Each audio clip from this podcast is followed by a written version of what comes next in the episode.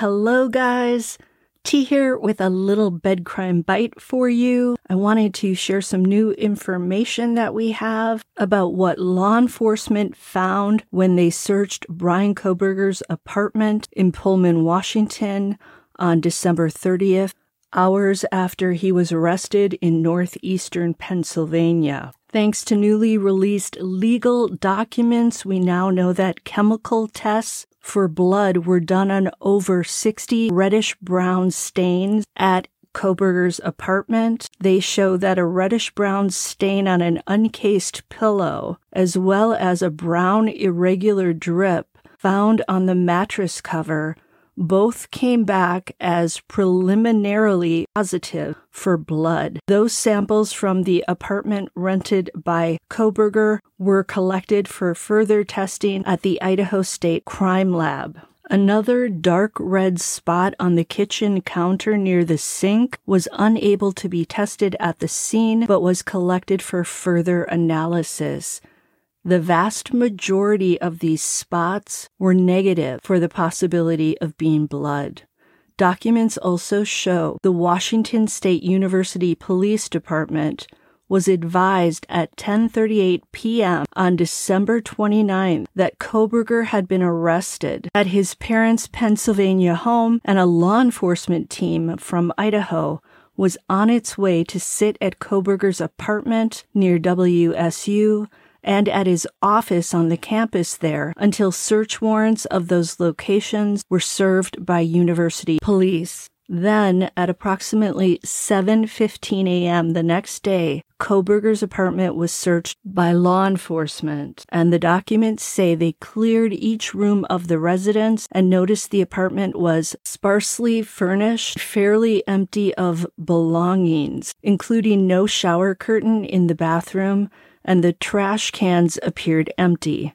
That's not surprising. I think most people empty their trash before they go on vacation. Video documentation of the apartment was also conducted. Authorities found a round padlock in the entryway closet of Kohberger's apartment that law enforcement recognized as being used for storage facilities. A key to the lock was located on the TV stand. Kohberger had a storage closet at the complex assigned to him. The door to the closet was ajar and the closet appeared to be empty. Law enforcement waited for a search warrant to be amended to include that storage unit before they searched it for possible trace evidence and possible DNA evidence. Authorities then went to Kohberger's office, where he had just completed his first semester as a PhD student. While executing the search warrant, they found Kohberger's desk was empty. Interesting. Nothing was seized from the office. Makes it seem like Kohberger maybe knew that he wasn't going to be going back there. On January 10th of 2023, Kohberger's defense team showed WSU law enforcement a piece of paper signed by Bryan Kohberger granting his attorneys permission to enter his apartment, to remove the WSU office keys, that had been sitting on the TV stand. Defense attorneys also found and took a receipt from a cupboard in the bathroom, as well as paperwork items from the living room. And on January 19th, his defense team asked again to go to his apartment with another letter signed by Kohberger asking them to gather some of his belongings. The defense team removed a flat screen TV, a computer monitor, a small box of miscellaneous papers and receipts, a laundry basket that was full of books, and a medium sized box whose contents police couldn't see. And I just want to remind you of what the police took from Kohberger's apartment. Night trial type black love, Walmart receipt with Dickies tag, two Marshall's receipts, dust container from a vacuum, eight possible hair strands taken from broom, Amazon Fire TV stick with cord and plug, possible hair, animal hair strand taken from under mouse pad, possible hair taken from shower tile, possible hair taken from shower drain, possible hair taken from uncased pillow, and a computer tower from the bedroom desk. I also want to share some tidbits from the latest installment from reporter Howard Blum of Air Mail News magazine. And in it, he's talking about the more than six week investigation that led to Bryan Kohberger's arrest. He starts with a discussion of the white Hyundai Elantra that was caught on surveillance camera footage in the vicinity of the King Road house in the pre dawn minutes subsequent to the crime. Blum talks about how the police dubbed that vehicle Suspect Vehicle 1, even though there was never a Suspect Vehicle 2, which I find very funny because a lot of us were wondering what does this mean? Where is Suspect Vehicle 2? If there's a Suspect Vehicle 1, then there must be another one. There wasn't. Blum talks about how they had a problem, though, with the surveillance footage because of the quality of the images.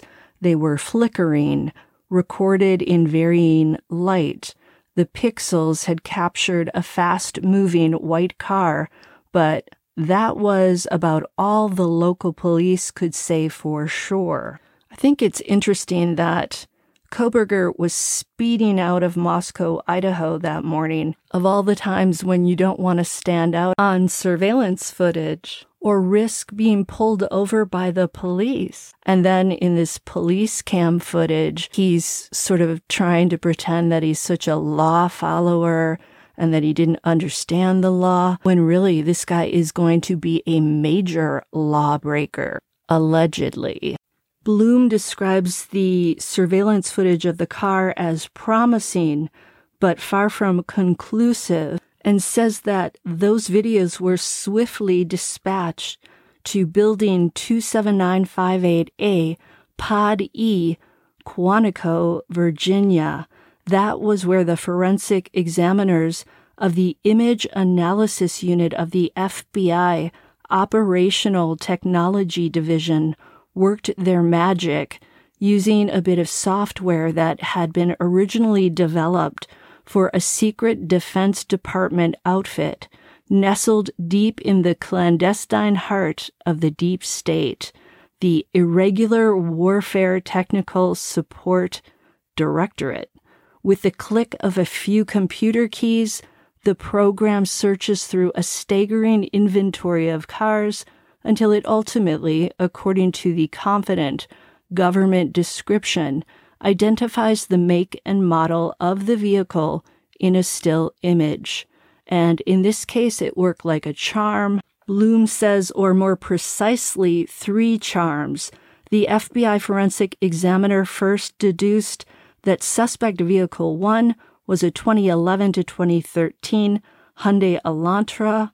Then, upon further review, to use the chagrined phrase of the candid Idaho authorities, he decided the mysterious Hyundai might very well be a 2011 through 2016. And when he pored over the image of a car consistent with the Hyundai near the crime scene that was caught on camera not long after the crime, he deduced that it was a 2014 to 2016 Hyundai. So Blum says he cast a pretty broad net and he cast it three times to boot. The other problem for the investigators was that uh, the pixels in the video footage of suspect vehicle one as it was flying by, they could not get a legible shot of the license plate and they couldn't even offer a guess. They had no idea. The other problem was that there wasn't a single legible image of the driver. So these agents at the Bureau tried all sorts of photographic tricks to try to pull a face from the blur, but they said in the end, the best they could decipher was a dark, murky shadow hovering over the steering wheel. Then on November 25th, 12 days after the crime, the Moscow authorities asked local authorities to be on the lookout for a white Hyundai Elantra in the area. And Blum writes that four long days passed before the campus police at Washington State University got around to hunting for the vehicle. The problem was that nearly 30,000 other Hyundai Elantras were in the area, apparently. But even though it took four days, at last a WSU police officer did get around to checking out whether there were any white Hyundai Elantras registered at the university, and that occurred on November 29th, which apparently was a tranquil Tuesday night on the campus because the university was in the middle of its Thanksgiving break.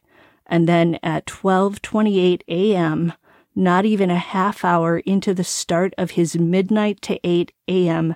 graveyard shift, Officer Daniel Tiengo took advantage of this lull to catch up on a stack of paperwork, and at the top of it was the bulletin from the Moscow police asking people to look for that white Hyundai Elantra. Apparently, right after he read the bulletin, he started tapping away at his computer and a name appeared on the screen Bryan Kohberger, a grad student living in a university apartment compound on Northeast Valley Road and he owned a 2015 Elantra. So after Officer Tiengo found this, he passed it on to his late night patrol sergeant, Curtis Whitman.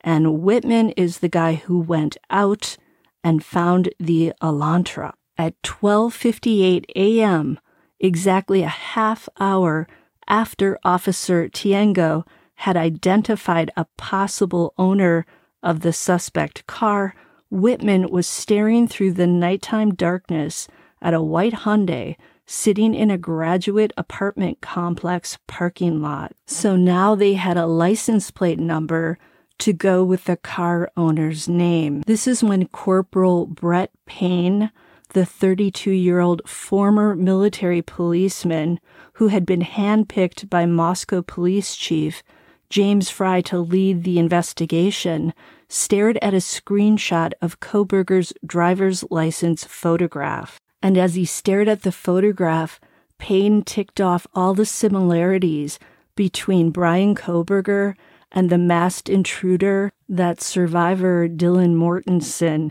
had briefly seen inside the house.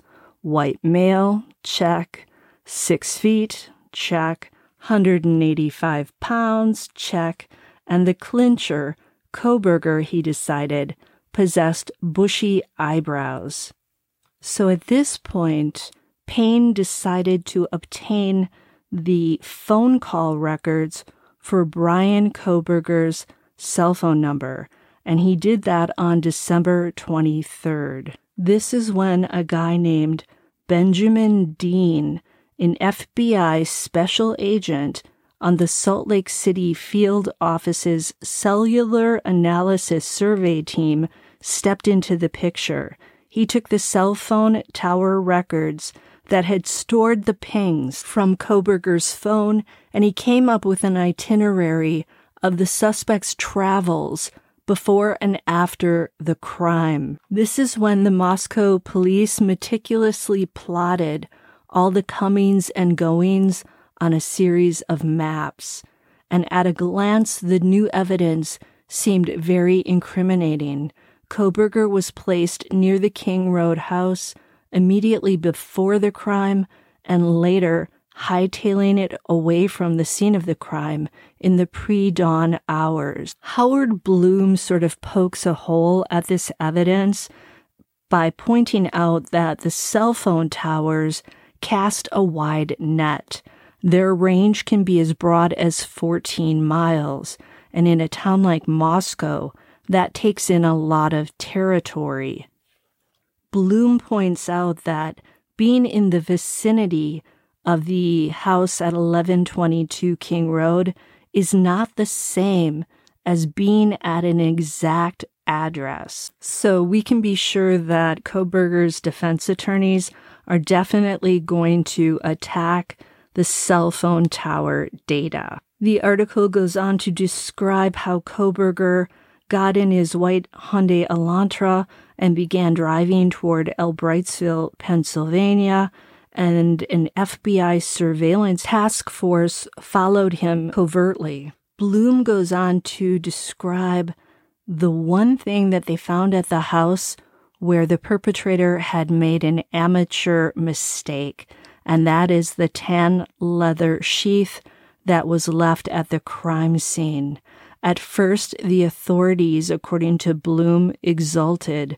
This was the break they were hoping for, as in, now we've got 'em. However, Blum says they were wrong. Once again, they were too quick off the mark. So, according to Blum, the consumer DNA kits that are sold in the local CVS need about 750 to 1,000 nanograms to find out all they need to know about you. And that's not a lot. It's smaller than a speck of floating dust. He writes, a single nanogram is as heavy as a breeze. It weighs a few trillionths of a pound. There's nothing to it.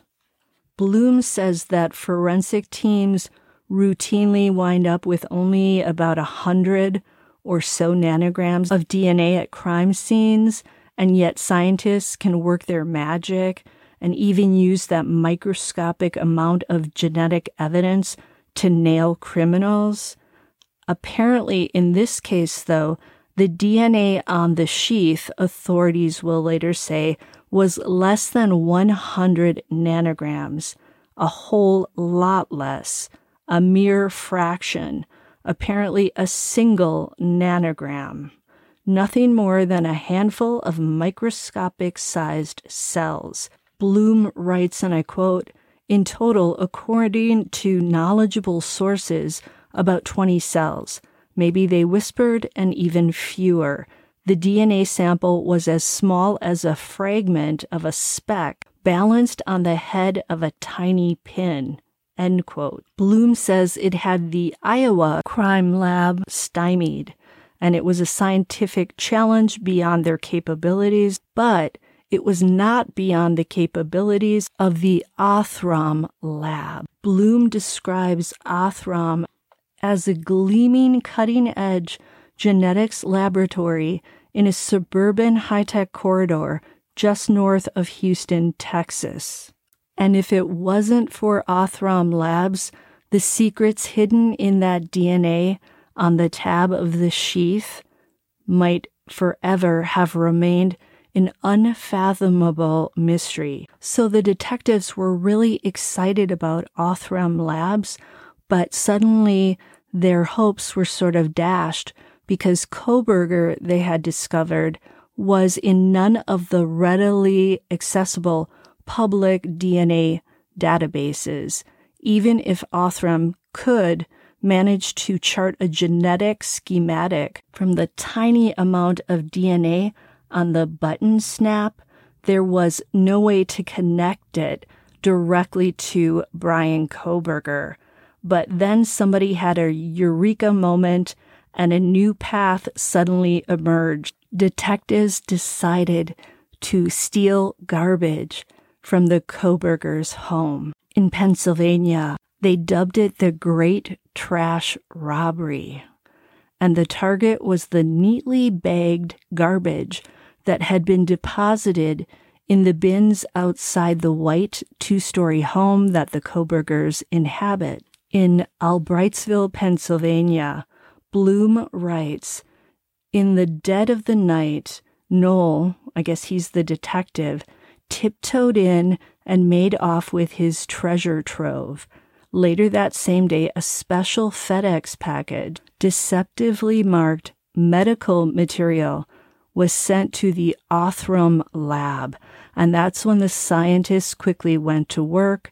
They extracted the material from the trash that they received, and they used a piece of equipment called the NovaSeq 6000. So they were plotting specific genetic sequences.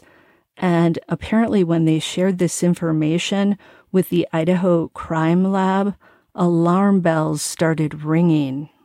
They matched the speck of DNA on that sheath to Michael Kohberger, Bryan Kohberger's father. And the geneticist had found an indisputable link. At least 99.9998% of the male population would be expected to be excluded from the possibility of being the suspect's biological father. I find this to be an absolute miracle that they had such a small amount of DNA and Othram Labs was able to make the connection. As soon as that connection was made on December 29th, that's when they issued an arrest warrant for Bryan Kohberger. and the next day at 1:30 a.m., they stormed the Kohberger family home in Pennsylvania. And you may recall that this is when Kohberger was found wide awake in the kitchen area, dressed in shorts and a shirt, wearing latex medical type gloves, and he was taking his personal trash and putting it into separate Ziploc baggies. If that doesn't look like a guilty person, I don't know what does. I find all of this, this puzzle of circumstantial evidence extremely powerful and strong, but it doesn't matter what I think. It's going to matter what the jurors think. Until the next time on Bed Crime Stories. Police department, search warrant, come to the door. So in this newly released video, you can't see much. Officers redacted quite a bit of the footage to preserve their case against him, but you can see them enter his apartment and file away a few things. From an unsealed search warrant, we know